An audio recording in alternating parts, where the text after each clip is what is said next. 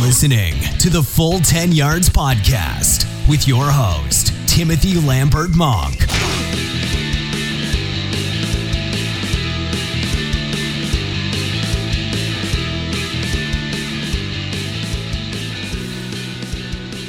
Yes, welcome in everyone. This is the Full 10 Yards podcast. Thank you all so much for joining us. It is Tuesday, the 22nd of January in the, the, the year of our Lord 2019.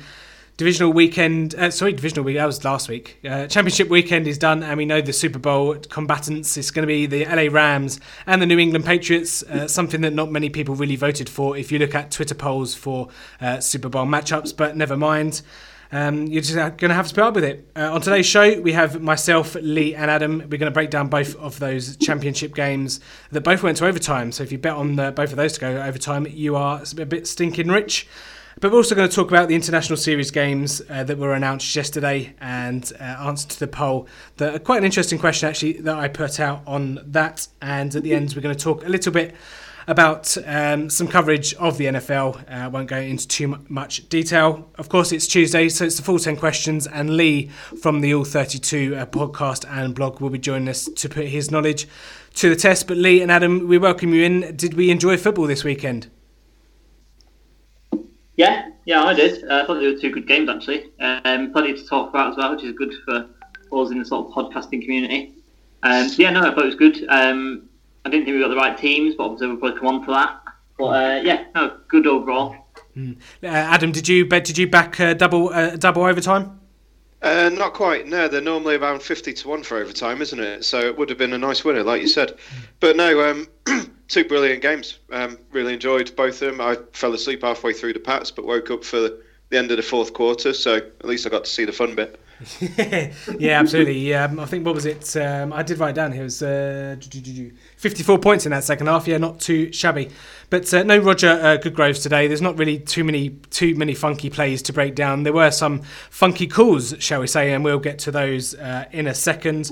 But like I say, before we do that, uh, yesterday uh, the international series games for 2019-2020 season uh, were announced. Um, we, we over here in London, we'll be getting the Tampa Bay Buccaneers and the Carolina Panthers uh, in the divisional game, uh, along with the divisional game uh, AFC South. As usual, the Jacksonville Jaguars uh, will be hosting the Houston Texans, and then the other two games, Cincinnati, Adam, which I'm sure you're elated with, uh, take on the potentially Super Bowl champs of the LA Rams, and finally it's the Khalil Mack Bowl with Chicago and Oakland. Uh, Lee, we'll come to you first. what, what did you what did you think of the games as, as a whole? Yeah, the, the, the first thing that struck me was, unfortunately, it's quite a negative one. Was I don't think they were as good as last year's games. Um, it was good to get two divisional games. Uh, that obviously added, added, added spice to the, the mixture, uh, which I don't really know how they've done. We were obviously discussing it a moment ago just before we came on, and um, yeah, not really sure how they've managed to wrangle like divisional games, which is really good. It's obviously, like I say, adds another layer to it, mm. and uh, yeah, should be really good for the fans in that regard. Mm. Yeah, absolutely. And I'd say I put a poll out yesterday, Adam, and I, will come to you now that. Um, you know, if the, the Mexico game is uh, Los Angeles Chargers hosting the Kansas City Chiefs, um, obviously, which is you know the standout the standout fixture of the five uh, international series games uh, next season. But if you if you're an NFL UK fan, would you would you rather have the four London games that, that we've got, or would you rather the uh, Kansas City LA Chargers game? Oh, good question. Um, I, I've I think I'd rather have the variation. Obviously, over here you've got so many different teams supported, and it just gives people a chance to go and see their team, um, whether it's the best game or not. Obviously, as you've said, um, the Mexico game is the better game, and it makes sense that the Mexico one is because it's less travelling. So I think teams are probably more likely to agree to that one than come all the way over here. Mm. Um, but I, I, think the games are actually quite good this year. I, I prefer the variation. Obviously, the Bengals have been over twice in four years now, and there's no way I'd be able to see my team without it. Mm. Mm. Yeah, true. Um, I mean, I'd like to say when I when I put the tweet out, and I know quite a lot of people probably share the opinion. It's you know, it's not us being snobbish. It was just a genuine question because it's obviously a you know a, a, marquee game, the Chiefs and the, the Chargers, judging by what what happened th- uh, this season. But yeah, like you say, um, Houston and Carolina had never been over to, to, to London beforehand, so it's just uh, Packers fans now that uh, are angry at Roger Goodell uh, for not bringing them over yet. But again, un- unless they're playing an away game, they're not they're not going to play. Um, yeah, I mean th- these these games. I said to you, Lee, before we, we started recording that you know these are the kinds of games that can be built up to be you know decent decent games, um, you know close games or maybe shootouts, but they can also be can be broken down into games that could involve, you know, a, a, a Pants Jameis Winston versus Taylor Heinicke. You know, if, if the rumours are to be believed that Cam Newton's um, going to do an Andrew Luck impression and not play for a season. But um, yeah, I mean, uh, quite a lot of these games, you know, Chicago and Oakland game. I'm not. I'm not too sure myself if anyone would be interested in this game if Khalil Mack were, you know, hadn't switched to, to those two teams. I wonder if that was part of the reason why they, they, they put that over here. Um, but yeah, Cincinnati LA Rams is probably the, the standout game for me of the four.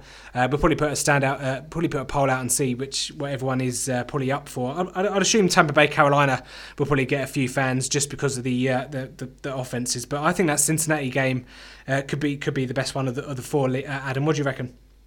Well, obviously, I'm going to say yes, but um, from a neutral point of view, you've got the added kind of um, story of the uh, Rams quarterback coach is going to be the new Bengals mm. head coach. So mm.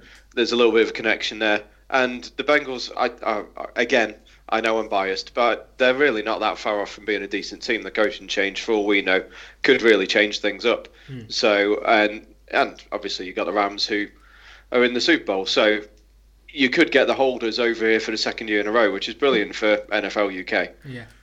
Yeah, and Lee, I suppose uh, I know he's one of my favourite players, but Joe Mixon would be uh, quite a quite a draw. Yeah, definitely. No, like Adam says, I agree. Um, Bengals are going to get better, and they're going to be a good team next year, I think. Hmm. Um, and then obviously, like, like you both said, that it's good a good draw for the UK again to get the Super Bowl champions, and uh, yeah, it'd be really good. I think Possibly. it sound too negative because I do think they are good games. I just didn't think that's my that was my first impression. I thought I thought oh, it's not as good as last year, but it, they are good games. Hmm. Um, and yeah, it will be good. And then, yeah, like I said before, it's good to get divisional games. Mm. And um, you know, you, you, in my opinion, and I've said this quite a few times on the podcast, you will be seeing the best player in the world um, in that game that you were talking about with Aaron Donald as well, hopefully. Mm. Yeah, I mean, so that, that that game's probably harder to break down and, and make it uh, make it a, like a terrible game. Maybe it might be a blowout, maybe, but uh, maybe not. I don't know. Um, I think we, we discussed prior to the podcast that you know the Rams might be losing one or two pieces on that defense anyway, so it could be could be a shootout. Yeah, no, they, they all could, and you know they do have a tendency to, to be quite good games if, if memory serves. Mm. Um, so yeah, no, I'm looking forward to it. It should be good. Mm. And, and, like Adam said a moment ago, it's, I think it's good to try and get as many games as possible because of the reach. Um, like you said, yeah, uh, it's good to get you know, in touch with many fans. I, I obviously experienced it this uh, sorry this past season with the Chargers coming over. Mm. Um, Adam's been lucky enough now that the Bengals come over twice. It's just great for us because obviously get to see our teams in the flesh. Yeah, and Adam, I, I suppose at this point you'd take a, an overtime tie. Yeah, I'd be more than happy with that. but uh, as you said, hopefully the Rams will weaken themselves in the summer. But I think, I think from what I remember, they're actually all right this year. It'll be the year after that they get hit with all the cap troubles. But uh, yeah, we'll see. Yeah, we shall see indeed. So obviously, one of those games on top of the Jacksonville game will be at Wembley, and I think there's it's two at uh, White Hart Lane. That's if they can get it sorted. Um, still no word, but I, I, I, I'm pretty sure that that should be that should be okay. But let's talk about the Rams then, guys. Let's talk about the uh, the championship games. A two games that went to overtime. Um, let's start with Rams at New Orleans. New Orleans out to an early six uh, six nothing lead with two field goals. Obviously, that was in, sandwiched in between a, a Goff uh, interception. Uh, no Rams first down in the first two drives, which was the first time that they've done that this season. Uh, Todd Gurley just before t- uh, touchdown, just before half time, made it 13 10. Um, and that was obviously preceded by uh, a, field goal drive from the Rams that inv- involved a Johnny Hekker pass on a fake punt. Um, similar similar to that of uh, you know, a couple of weeks ago when the Saints did it to the Eagles um, with, uh, with Taysom Hill obviously getting the first down and reinvigorating the offense for those two teams. But so uh, yeah, Todd Gurley obviously didn't have a great game. Obviously, come out and said he played sorry, but um, reading, reading between the lines, you know, there's, there's, a lot of stories going out between you know he was injured or you know he just uh, Sean Payton, uh, not Sean Payton, Sean McVay wanted to go with a hot hand and CJ Anderson obviously with the bulk of the carries. Uh, going into the second half, both teams exchanged touchdowns in the third quarter. Uh, and then the fourth quarter, it was all field goals. But obviously, the controversial moment, guys, uh, the the non-pass interference call there on Tommy Lee Lewis, um, Sergeant Bullock, not not there, not being able to make the call on that one. that was inside. The, obviously, that was inside the two-minute warning. So effectively, that, that call gets made. Um, you know, that's victory formation for for the Saints, and Will Lutz pokes it through and sends the Saints to the Super Bowl. So my question to you, Lee, um, was that one of the worst calls in in postseason history? Yeah, it really was, wasn't it? That's kind of what I was alluding to earlier when I said that we didn't really get the right teams. Because um, yeah, like you say, if they get that call, that's it. That's the end of the game. Um, and yeah, it's kind of soured um, the game really. Because I thought it was a great game. Uh, had offense, had defense, had special teams play. It was really good, really good game.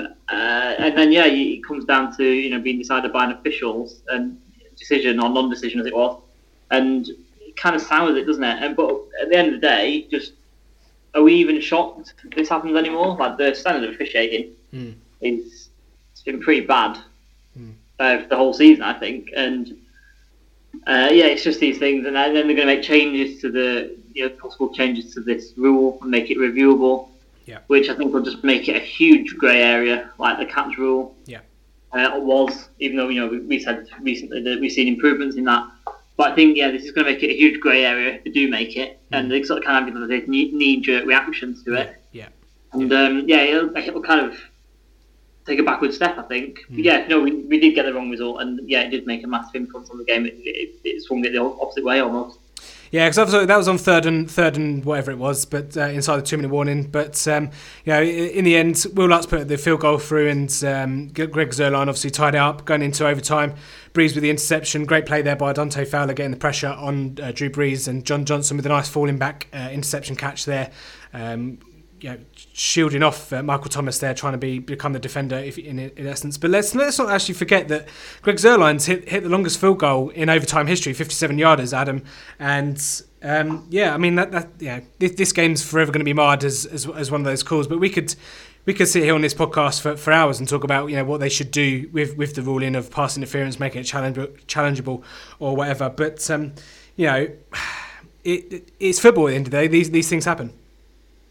Yeah, I think um, around the NFL said that Belichick has requested that all decisions are challengeable, but that'll make the games six, seven hours long. So yeah. that, that's not realistic. And yeah.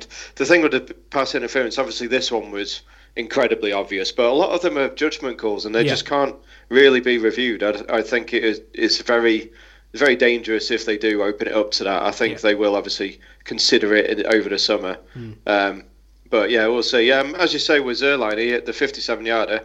He hit the 48 yarder to send it to overtime anyway. Yeah.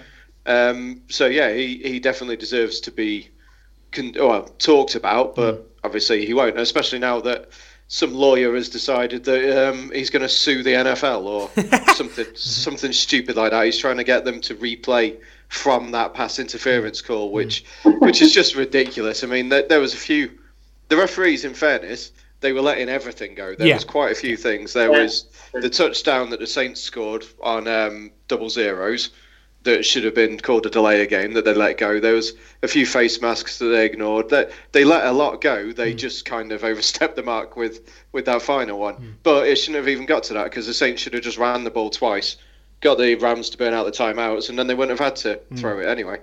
Yeah, obviously referee referees there. We call them the bird box referees. I think but um, yeah. yeah. I mean, obviously, the, a lot's come up. You mentioned there about the guys trying to sue the NFL. I mean, only in America does that happen. But um, you know, we've we've got Article 50 over here in this country with with Brexit, but you've got this old Rule 17, Section 2, Article 3, which is obviously the second most well-known article uh, in the world now. But um, I, I, saw that um, in in America, someone started a petition, and over 300,000 people have already signed it. Um, so that's quite interesting. But I don't, you know, I don't think anything's going to happen. I don't think they'll they'll make these kind of plays reviewable. I did I did wonder actually if it was worth having having them reviewable within the, the last two minutes of a game or within a half, because then that doesn't make the game long, but it also gets you you know the, the important parts of the of the halves. Uh, you know you're not gonna you're not gonna screw it up. So know maybe maybe that was one. Um, yeah that was one maybe alternative. But like you say, Adam, if if you're going to start reviewing penalties or flags and that kind of stuff, it's just going to be it's just going to be ridiculous. Um, I know the counter argument to that is keep the challenges the same. Um, you know, they're not just because they can challenge them, it's not likely to mean that they, they are going to challenge it because at the end of the day, it's uh, you know like in cricket where you've got an umpire's decision or you've got you know VAR where it's you know it's only clear stuff if, if someone's pass interfering with someone or you know there's there's a penalty that's you know can be 50-50 it's not going to get overturned anyway so the likelihood that coaches are, g- are going to challenge those kind of things and especially when you've got dumbass coaches like Mike Tomlin uh, and, and all the rest of them not being able to win challenges in black and white situations they're not going to win one in greys so um, True. yeah It'd be interesting to see, obviously, the fallout. It'll, it'll blow over after a couple of days, and everyone will look forward to the Super Bowl. But uh, who, who are we rooting for in the Super Bowl, Rams or Patriots, Lee? See, I want to say the Rams because obviously no one likes the Pats. But thinking with my Chargers hat on, it might not be the best if the other LA team wins the Super Bowl. yeah. So I might have to say the Patriots, to yeah. be honest. Yeah. Uh, Adam? Um, I, I want to say the Rams for Andrew Whitworth just because um, the service he gave to the Bengals with no success at all. Uh, and now he's gone over there and he, he's just a beast at left tackle. And the fact that he does so much in these communities as well, uh, he deserves success. Mm. But then you look at the Patriots and they've got uh, Rex Burkhead, who's a former Bengal as well. Mm. Um, so yeah, I, I, I, think the Rams because, like I say, Andrew Whitworth is um, not not a hero. He's not a legend, but he's a very very upstanding bloke. Hmm. Yeah, maybe you should do the uh, L'Oreal adverts. Maybe uh, because I'm Whitworth it. Hey. hey. I, I don't think he'll get too much with uh, the amount of hair he's got. No. I'm going to say, yeah. Um, just some stats to come out of this game. Um, only 125 rush yards for, for both teams combined in this one. Uh, they went to the air quite quickly in this one. Just want to get your thoughts, uh, Lee. We'll go with you first. Obviously, Drew Brees um, coming into the game, we said that. Well, I said that Jared Goff may let the, of the of the four QBs left in the playoffs, he might be the one to let let the, his team down. But he made some big uh, some big plays with some pressure in his face uh, in the in the clutch moments. You know, it's Nick Foles esque, and then maybe you know Drew Brees kind of didn't have that that good a game. I, I didn't think Drew Brees played badly. He kind of he did have that play where, like Adam alluded to a moment ago, when they could have ran it twice, and he kind of threw it really low, and it kind of killed the quarterback towards the end. But I didn't think he played badly. Goff started uh, off really off the boil yeah, and got yeah, better. I think yeah. Maybe went the other way. Mm. I was actually thinking back to last week when we were talking about Goff and um, you know how I might not be able to have the the, the uh, with Sean McVay in his ear as much because of the crowd noise, and it came to fruition, didn't it? Right at the beginning of the game. Yeah. And he really couldn't hear anything. I thought he was going to implode from that point on. Mm. But, um, yeah, he seemed to sort of get that sorted out, and uh, yeah, found a way to, to, sort of up his game as the game went on. So no, he, he really stepped it up, mm. and especially without the, the, sort of running game backing him as well. So yeah, no, he played really well.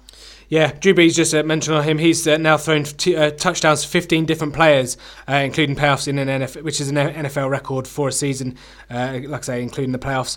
Uh, the Rams, interesting stat for you. Rams are 12 and 0 when they've recorded two or more sacks, but two and three when they've only recorded one or zero. So, um, you know, it, it goes without saying that getting pressure on the quarterback is key to to getting turnovers and getting decent, you know, getting three and outs and, and, what, and whatever. But um, yeah, the, the, only time the Rams led in this game, obviously, was at the end of the game. Uh, and I don't know about you guys, but if you're going to win, if you're going to be leading at one point in the game, you suppose you want it to be at the end of the game, Adam. Yeah, yeah, they timed it well. Yeah, with um, with regards to Brees, obviously, I know we were going to talk about his uh, his, his weaker arm, and it, it goes to show. I did a little little bit of research because um, it was it was um, mentioned to us. Um, from next gen stats, apparently they have intended air yards, which obviously is how far you throw the ball through the air. And he was one of the lowest. He was um, he only had five people below him uh, on the qualifying quarterbacks. Mm. Uh, he had people like Eli was above him, Dak was above him, Mariota was above him, all on um, intended air yards.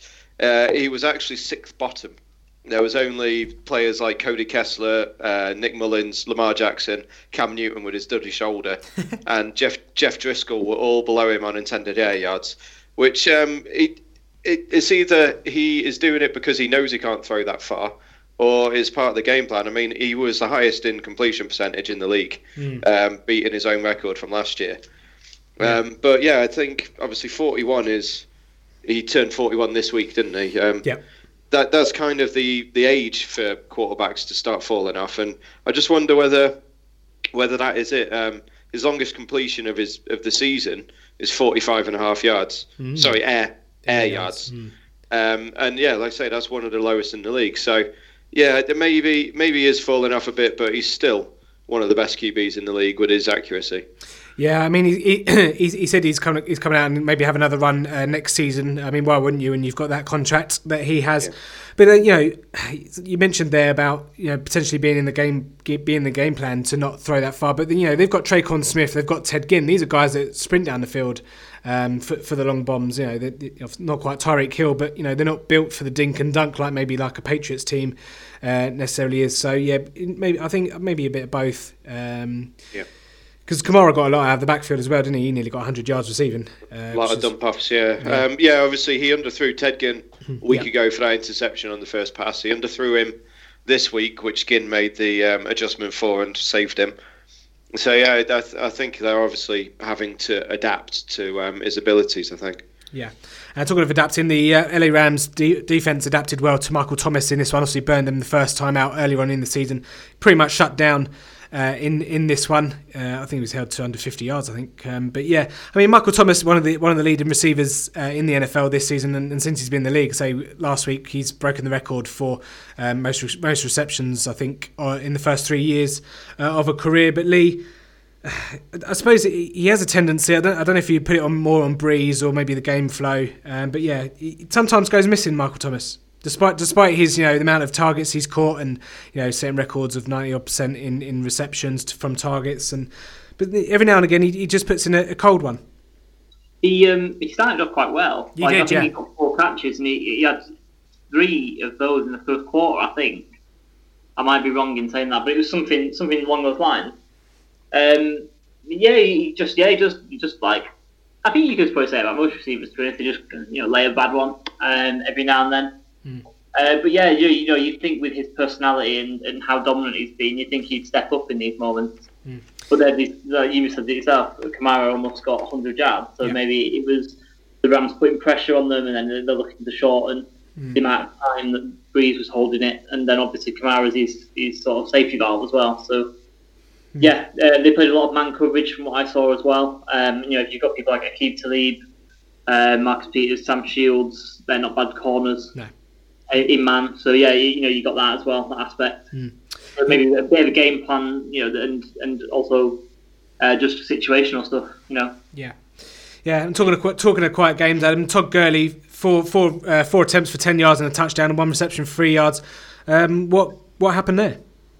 Yeah, it's a weird one, isn't it? Like you said, if um, he's said that he was fit and ready to go, and we saw him on the bike at, during the play, but uh, CJ Anderson, I think, has probably earned the um, the rushing attempts. I, I also wonder whether it was something to do with the communication issues that they had, because they normally play 11 personnel with three wide receivers for something like 90, 91% of the time. But they played a lot of two tight end sets in this game.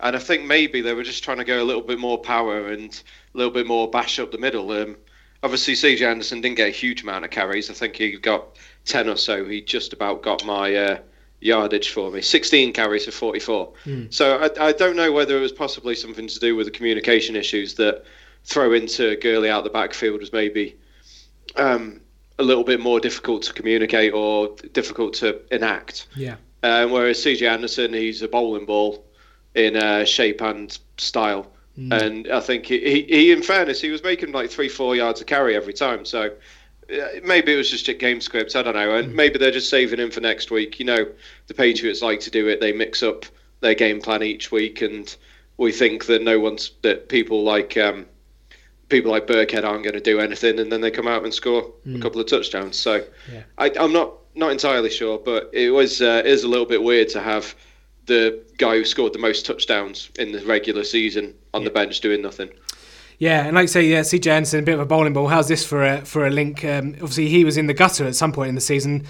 um, obviously, started the season in Carolina, got cut by Carolina after having no, no, you know, no carries, no touches some weeks. Uh, signed by Oakland for a week when Marshawn into Doug Martin was injured, wasn't he, uh, for that week, and then cut by the Oakland Raiders. And now, now Lee, he's uh, off to the Super Bowl.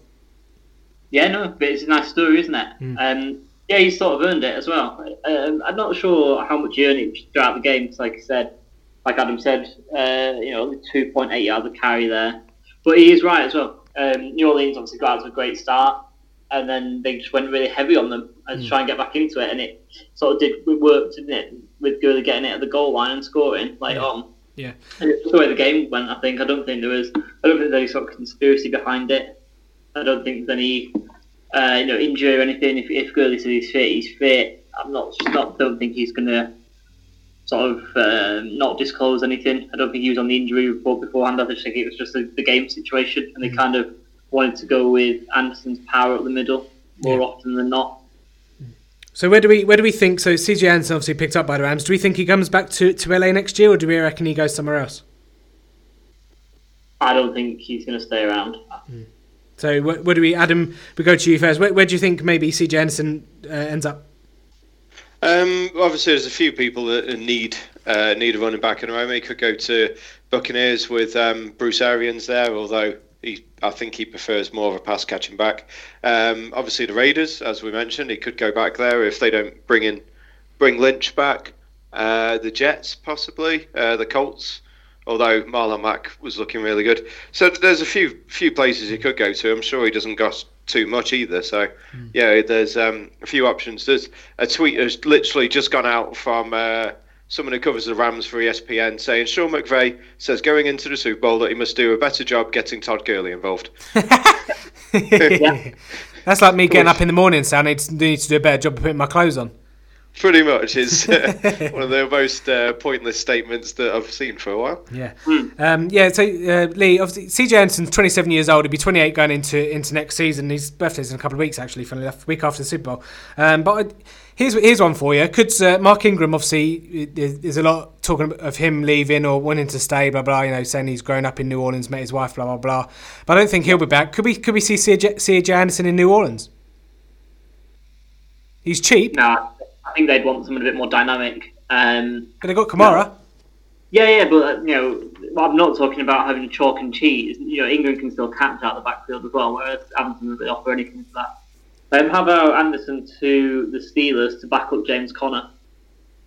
It's a backup. Yeah, maybe, maybe. I mean, I, He's not going to be a feature back. he? No, no. Well- at this stage. It's going to be, it's going to be a committee kind of Yeah, thing yeah. and you're not going to. I don't think you're going to trust James Conner 100% after just one good year. Mm, true. You could just send him to the, the Jets where all running backs go to die. Well, now Le'Veon Bell's going there. So. yeah, to die probably. Um, in fairness, in fairness to CJ Anderson, he had a thousand yards, uh, thousand yard season at the Broncos, and that wasn't in 16 games. That was in a shortened season for him, and obviously he's won the Super Bowl before. So yeah. he, he's not he's not that bad of running back. I, I don't know um, I don't know why the Raiders got rid of him. To be honest, maybe he was too good for them, and uh, it would have would have spoiled their plan Wasn't- for the season. He wasn't old enough. yeah, too young. Yeah. Yeah, still in the 20s. Yeah, true. They've got Marshawn Lynch and Doug Martin there. You know, you don't want to, don't want to bring that average down, do you? Nah. Um, yeah, like I say, 27 years old though. He's still got a couple of years. They've probably what signed a two, three year deal maybe, but uh, be interesting to see where, where he ends up. I think he can still do a job. Like I say, uh, last season there with the Broncos didn't do a bad job whatsoever. So um, yeah, he's- he's got more on his accolades than most other running backs do. So yeah, we have to see how that one goes. Anything else before we move on, chaps? Not for me. Nope, all good on that one. All right, let's move on to the Rams' opponents then in the Super Bowl. The New England Patriots getting this one done in overtime. Oh, what a game this was! Tony Romo was at his fluid best. Uh, New England out to a was it 14 0 lead, 14 nothing lead, uh, opening touchdown drives of 80 and 90 yards. That 80 yard drive opening up there for the Patriots was the largest in the Brady Belichick era in terms of plays. Uh, which was 15 and time of possession 8 minutes 05 but uh, Lee this was an absolute masterclass uh, in in drive you know compilation from from the Patriots you know numerous drives there you know long yardage loads of time off the clock and loads of third down conversions Yeah, yeah, exactly. This is just a really good game in general, I thought. Um, yeah, like you say, the Patriots jumped out to that lead, the, the Chiefs came back, and then obviously it came down to, to overtime. Um, yeah, it's just that goes back to what I was saying last week. They're just that well-oiled machine again um, against sort of a little bit of a less experienced Chiefs side. Um, it kind of it kind of was exactly what we sort of said. You you said it yourself that you know the Chiefs have got to be careful on penalties, and then they had that late offside penalty mm. on the mm. Brady interception Yeah. play. Yeah. You know, and that, that's like a turning point. And then yeah, you, you just got you just got the people like Julian Edelman who just caught absolutely everything apart from that one that went off his fingertips. James White running for those third downs when you expect him to be catching it. It's just the way that they do things, so they do things a little bit differently. Mm. than you expect, and it kind of catches you out. And then, but they they've got those go-to players like Edelman. They've got White. Gronk came back, and although he wasn't at his best, you know, he, he did some vital things, caught some vital catches. And then, you know, when when you when you sort of see Kansas City kick the field goal towards the end instead of going for it, and you kind of leaving it the coin toss. And we'll probably talk about the overtime rules in a, in, in a moment. But you know, you, you kind of leaving it in, in, the fate of a coin toss. And you kind of think if the Patriots get the ball, and they did, that it's game over, and it was unfortunately. You know, it's just it's just kind of those things that you kind of think like, yes, it's going to happen. Even before the game, you of think, mm. yeah, the Patriots will win. Uh, you know, because of X, Y, Z, and all those things came to fruition. Yeah, just just like an Aaron Rodgers final drive against Dallas Cowboys uh, in pretty much every year that they play. But uh, yeah, so opening opening up uh, Kansas City first two drives with punt, punt, punt. Um, and they were lucky at the end of the game actually not to be uh, sorry at the end of the first half not to be more behind with the uh, Mahomes fumble that he managed to recover. But like I said at the top of the show, the second half 54 points and it was actually 31 points in the last nine minutes of the game. So um, you know Tony Romo was finding all different um, octaves there with his voice, but um, he, he's just uh, what what a man he is on, in colour commentary. But yeah, fourth quarter, four straight touchdown drives after the uh, second Brady interception.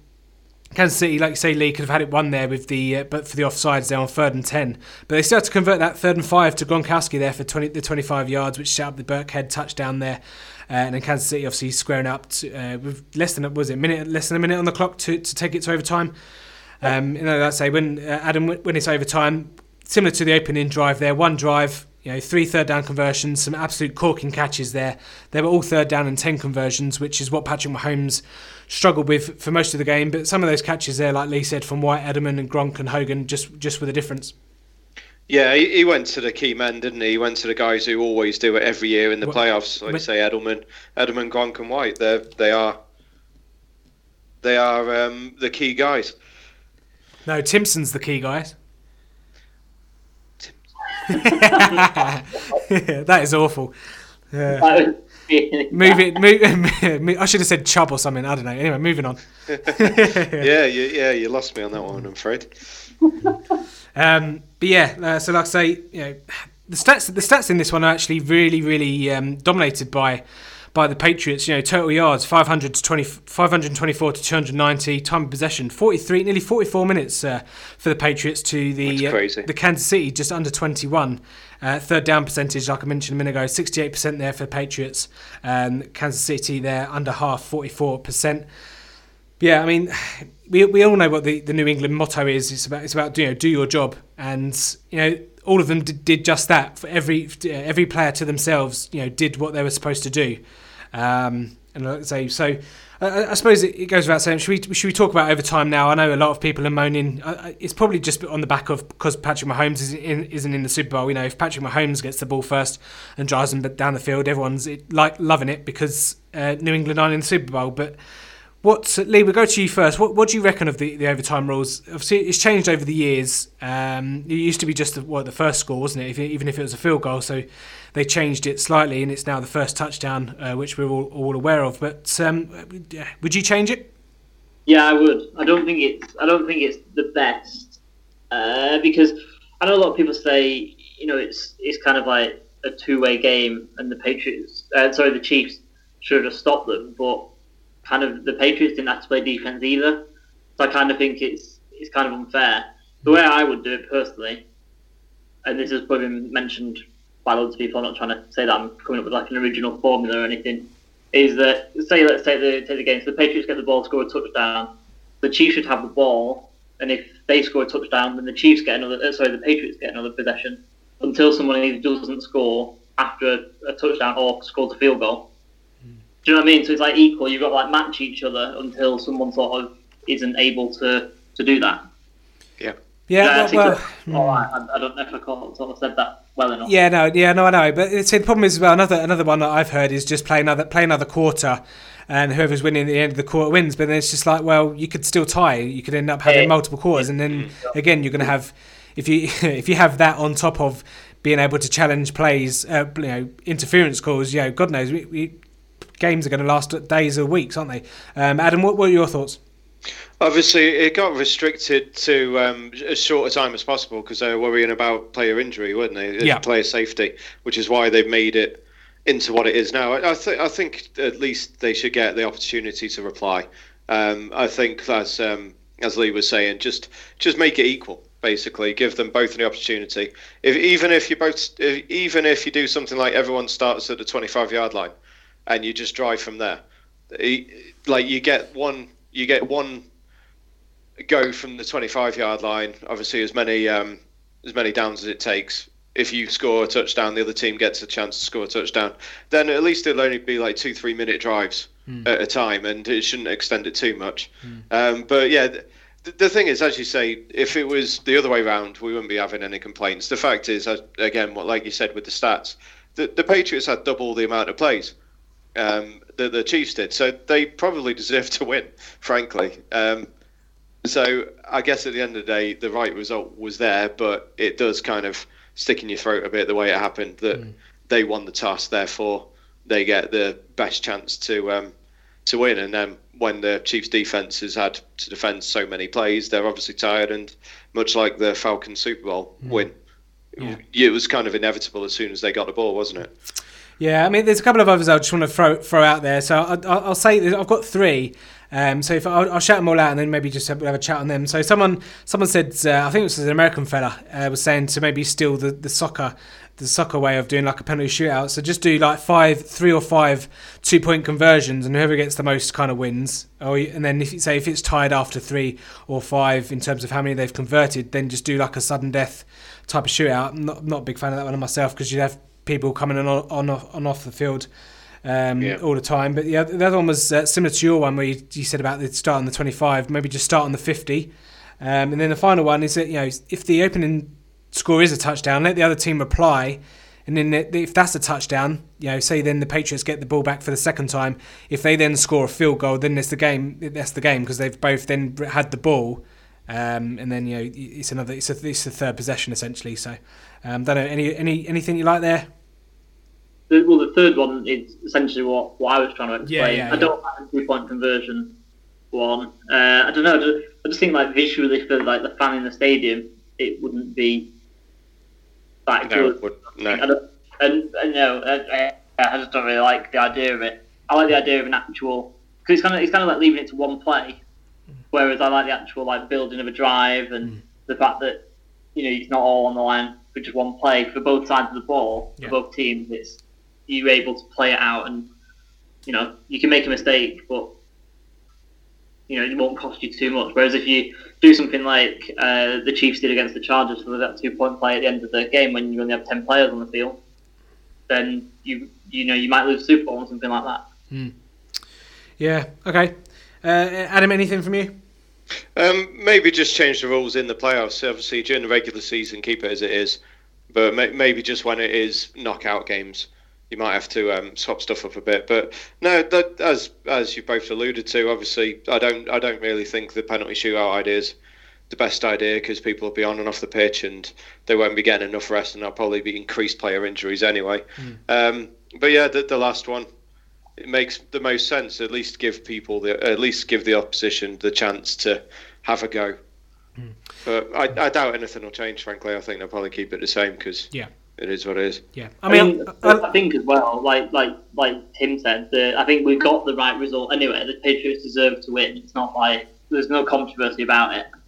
It's just the the manner of it. I think. Yeah.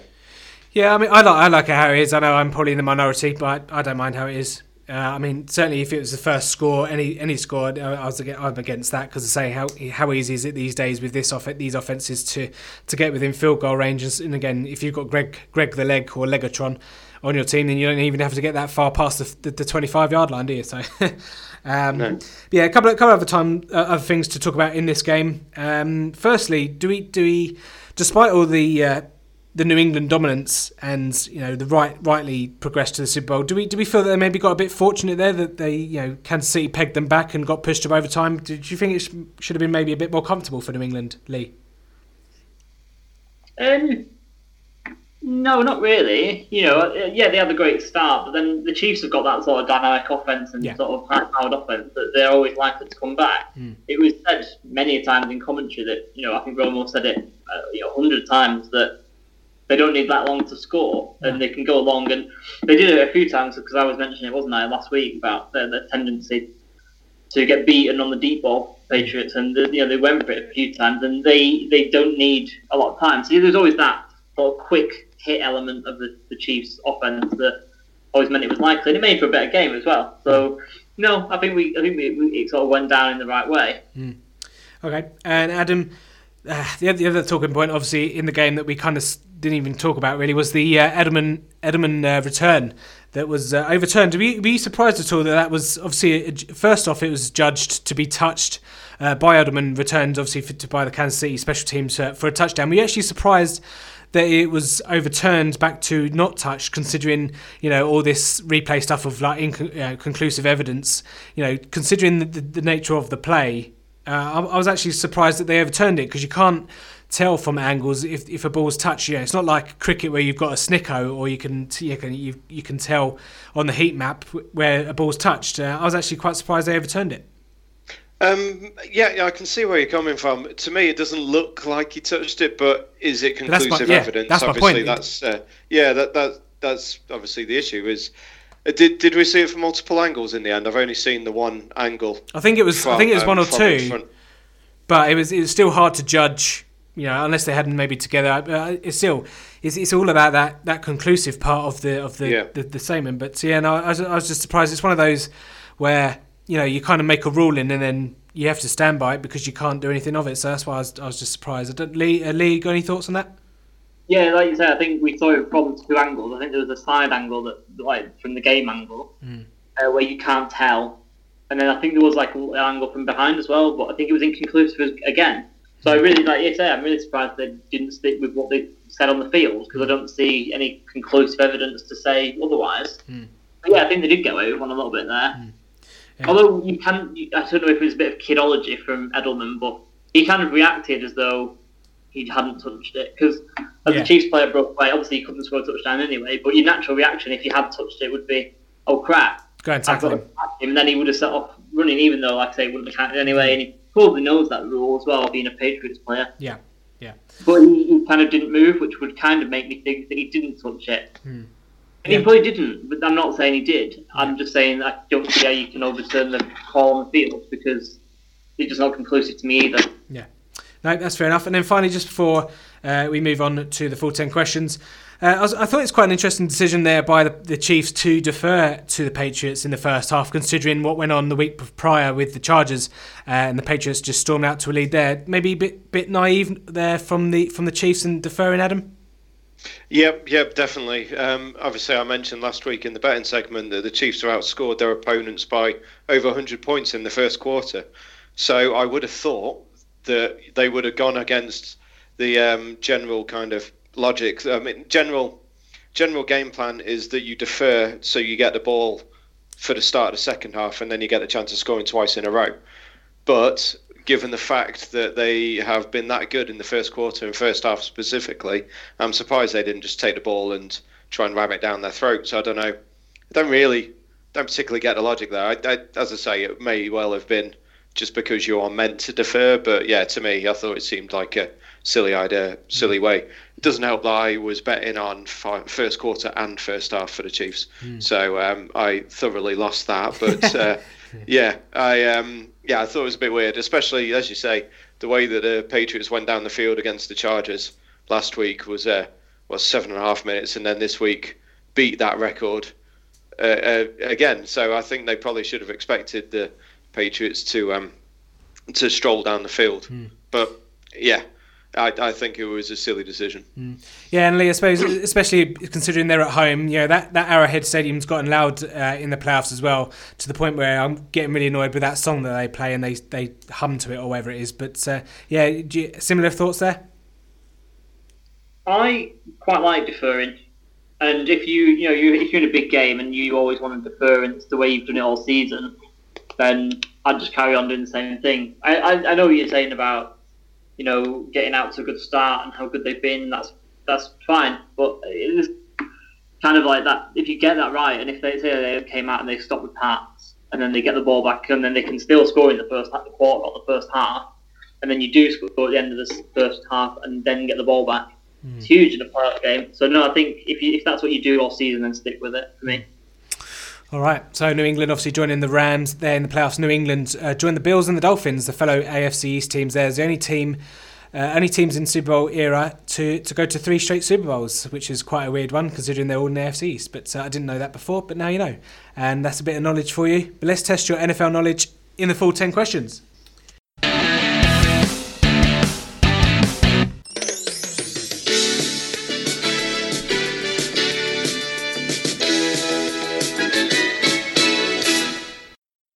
Okay, everyone, it's time to get your thinking caps on. It's the full 10 questions, and today's guest is a part of the All 32 UK blog and podcast. Uh, we're joined by Lee. Lee, we welcome you into the show. Thanks for coming on. Uh, what's your what's your NFL knowledge like? Uh, we're about to find out. Hopefully, um, better than I think it is. well, like, like, I said to everyone else, uh, since my pathetic effort uh, a couple of weeks ago, all you have to do is beat three. So um, hopefully that should be it should be attainable for you. Um, but we, will see we'll see how we go. Uh, it's only it's only easy when you know the answer. That's right. Um, just before we get into that, obviously, Lee, uh, you're part of All 32 UK. Do you just maybe want to give the, the people out there that maybe don't know what All 32 uh, is all about? Like I say, you do blogs and podcasts, so maybe just give a, a bit of information there on, on that.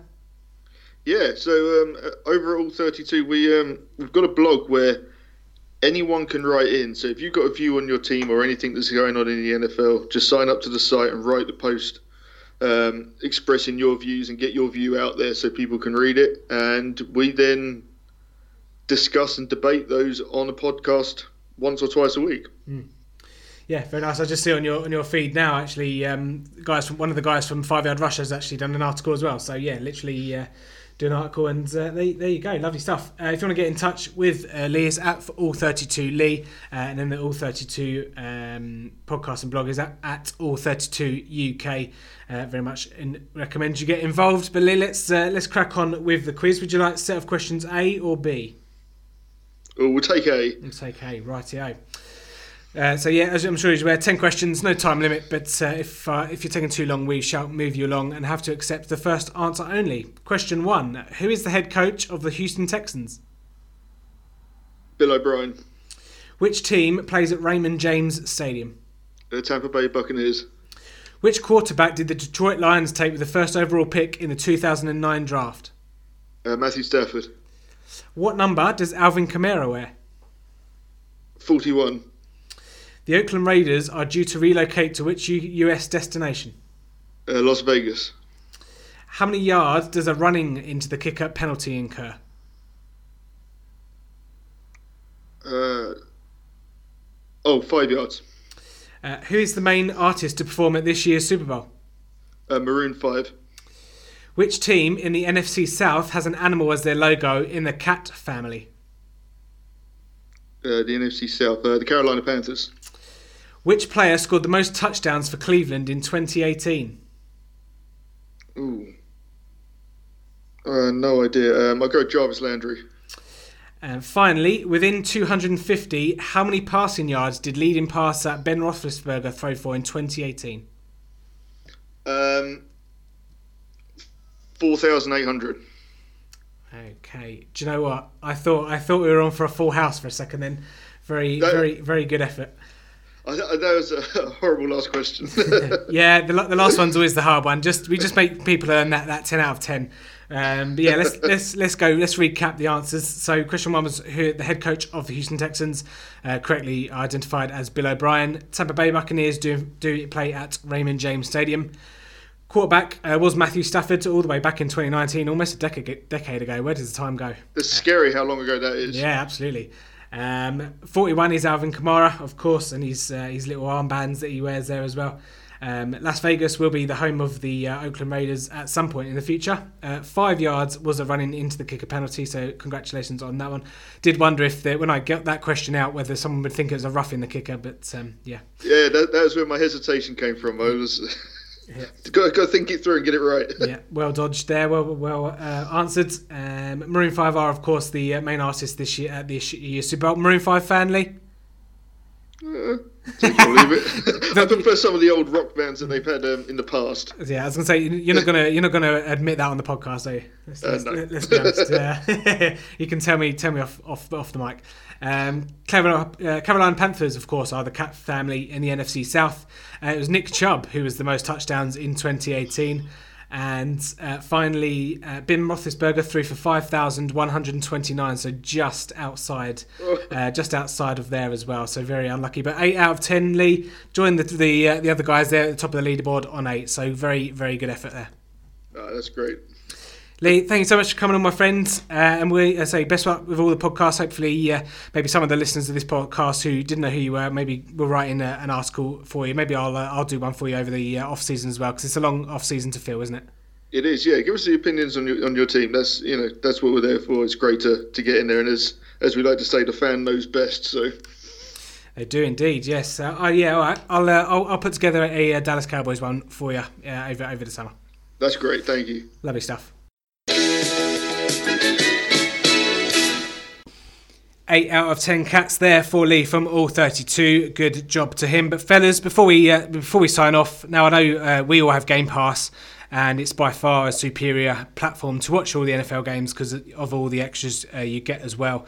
Um, so you, you can go back anytime you like to listen to all of, to all of Tony Romo's uh, colour commentary there in all its glory. But uh, I know quite a lot of people uh, have different opinions, shall we say, of the uh, the Sky's coverage of NFL. Now, in, everyone knows that I'm not the biggest fan of Neil Reynolds, and I, I can't remember the last time I actually watched uh, a Sky a Sky production of uh, NFL. And do you know what? The thing that always annoyed me over the years was whenever they had the three games on Sunday, they always gave it the large about. I'm saying like Danny Dyer then. Always give it the large about having the three games on a Sunday. But then as soon as the second game finishes on Sunday, you get those stupid, um, stupid adverts, and you don't get anything at all from the studio in the in the late game. It's just like you've only got one job once a week to do to do three games. What's what's wrong with you?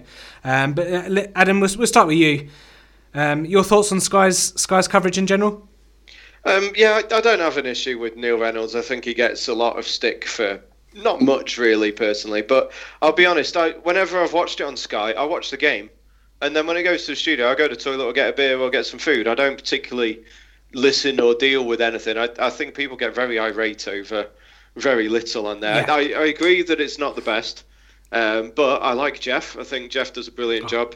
Um, th- there's certain things that they do. Obviously, the, this whole Twitter um, board that they've bought in, it, it just it's I, I guess basically they're trying to appeal to newcomers and they're trying to appeal to the non-experts. But when you've got someone hosting it or presenting it who doesn't know how to pronounce half the names that they're being made to read, it, it just lets it down. It just makes it seem like we don't know what we're talking about as a whole.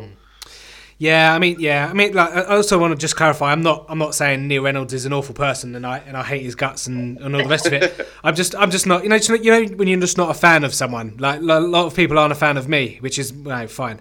Hard But- to believe.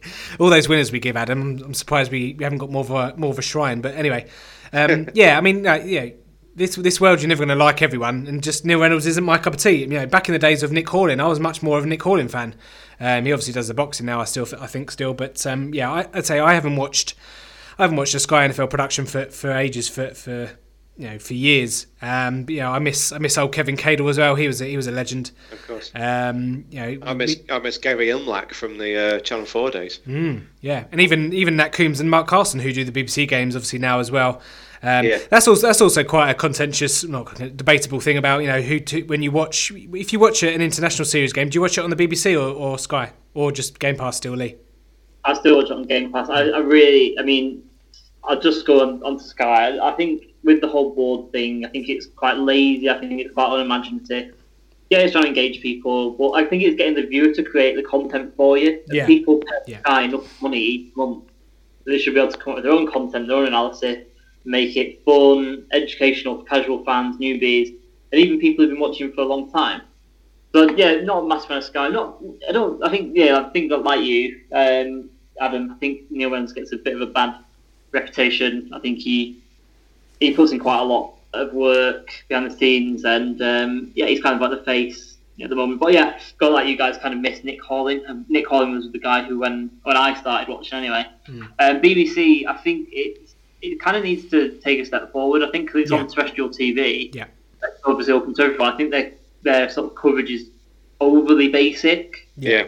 It, I think it, it does cater to the new people, the new fans. That's what you want, but it's kind of like overly. It's kind of like a bit patronising. I, I feel, and I Yeah. think it's overly reliant on celebrities as well. Like how many times are going to wheel out Vernon Kay or Harry Kane, uh, you know, for on the BBC at Wembley and things like that, and just kind of get it, you know, and get into a celebrity who clearly doesn't watch the game for very long eh, as well. Yeah, I mean it's a bit of a catch twenty two, uh, you know, as well because yeah, if you've got people that are newbies to the sport, then, then that's fine as well. But people like like ourselves, we we've been watching the NFL for years and years and years, and that, that's why we have a game a game pass. But there's certainly a market there, or certainly an opportunity for either BBC or Sky to to get creative in that they don't have to come up with these, you know, N- hashtag NFL rookies or hashtag Sky NFL. Like you say there, Lee, it's actually quite lazy that they try and you know try and get get the content from the viewers and you know it's, it's kind of counterintuitive because if they're trying to get you know new fans and to, to watch in and, and do this Sky NFL stuff, it's not really doing what they want it to because you know people that are, are watching are, are thinking you know come on uh, what know it's a bit it's, a- it's just a bit silly and it just seems to be going a bit, a bit back on itself and it just it's unimagin- unimaginative um, to really but I don't I don't really see Sky themselves especially but BBC I don't really see that anyone taking the, the initiative to maybe make do something a bit different I mean what do you, what, what are your guys do you, do you watch the NFL show with uh, Mark Osi and Jason No, Uh. Adam, you, sorry, you go ahead, No, I- on on the odd occasion, I know that everyone loves Osi and um, Jason. They, I, I don't I don't dislike them. They they irritate me. I think they're overly laughy at everything that anyone ever says. yeah Um, but they, they they do their job. That I do get. I do see the issue with both sides of it is that they they have to. It's a fairly fine um, balancing line that they have to try and make it for the newcomers. They have to try and bring people into the game, but then I do think they should try and respect the people who watch it because at the end of the day, it's still a niche sport, and if you're watching something like that, you generally know what you're watching. So I don't think you need it all dumbed down. Yeah, the, NFL show, I, don't mind it. I, I tend not to watch it because at the end of the day, it's a one week wrap up of one sorry once or twice a week wrap up of things that have happened and because i've got twitter because of the people i follow i know all the stuff that's going on anyway so i can see it being great for people who aren't as nerdy as me but yeah i, I mark and Osi, um, osi and jason they irritate me a bit frankly i know everyone loves them Yeah, apparently their, their podcast is really good. I keep meaning to get try and get around to, to listen to maybe one of their podcasts, but they've got at least they've got the charisma. I know what you're saying. They play up to the camera a little bit, don't they, with their their friendly banter. Um, it's almost as if they're a married couple for out loud some of the times. But um, yeah, I mean the NFL show, you know. They're, they're at least a bit creative there with the, with what they talk about, and I know it's on after match of the day, and you know at which point in this country everyone's normally gone to bed passed out drunk. Uh, mainly talking about you there, Adam, but uh, Yep. quiet, quiet admission. Love it. Um, yeah, I mean, there's, there's certainly something there that you know, if they, if someone does something ingenious and and you know catches on, then they can kind of steal the market maybe away there. But NFL obviously have put a lot into the game over over the last couple of years, so you can't kind of bite the bite the hand that feeds in, in that respect. But yeah, I just think maybe they could uh, they could maybe do a bit more. I think we could do a lot more. To be honest with you, I'm I'm gonna um, sort of expand on this in the coming days or next week. I'm gonna write something about this, and it'll be on the website. So you'll be able to see my my thoughts, and maybe we'll get you know other people involved and get get sort of their po- points of view and see what everyone thinks about this. But I think yeah, I think my general sort of overriding feeling is that everyone just needs to take a bit of a step forward. And e- even if you are a new fan, I'm sure you'd like to know about the intricacies, and you don't need it dumbed down, like Adam said. And I think it, it kind of needs to move away. We've had international games over here for a long time. The NFL started to be showed um, before I was even alive in this in this country. So people have been watching for long enough now. We, we need to all take a bit of a step forward and just uh, kind of come into the 21st century a little bit. I think. Okay, there you go. So that's going to do it for the episode of the Full Ten Yards podcast today. Just before we go, just a reminder that we'll we'll announce the uh, the, the playoff predictor competition uh, winner next week. Um, when after the obviously on the run up to the Super Bowl. Um, because there is a winner, uh, but I thought I'd leave it out there for another week or so. February competition coming up in the next couple of weeks. Keep your eyes, ears, and eyes peeled uh, for that. It's going to be going to be a blockbuster competition. Uh, everyone's going to want to get involved in that one. And don't forget, you can uh, follow us on Twitter at full ten yards. You can get uh, Adam at touchdown tips, and you can get uh, Lee at Wakefield ninety. But like I say, thanks for coming on, fellas. Really good chat there. Really enjoyed that breakdown uh, of the show. Um, and say, no doubt we will group together at some point again later on in the next couple of weeks. Uh, but like I say, thank you all the listeners out there for listening. Really appreciate your lis- your listens, your follows, and uh, all your interactions. Had a few DMs this week as well, so really appreciate people getting in touch with us there. That's what it is all about. Enjoy the NFL chat there. But that's going to do it for the full ten yards podcast. So in the meantime, it's goodbye from Adam. Goodbye. It's goodbye from Lee. Yeah, have a good week, everyone. See you on the other side. And it's goodbye from me, everyone all together. In the great words of Kevin Cadle, it's bye bye for now. Bye for now. Bye bye.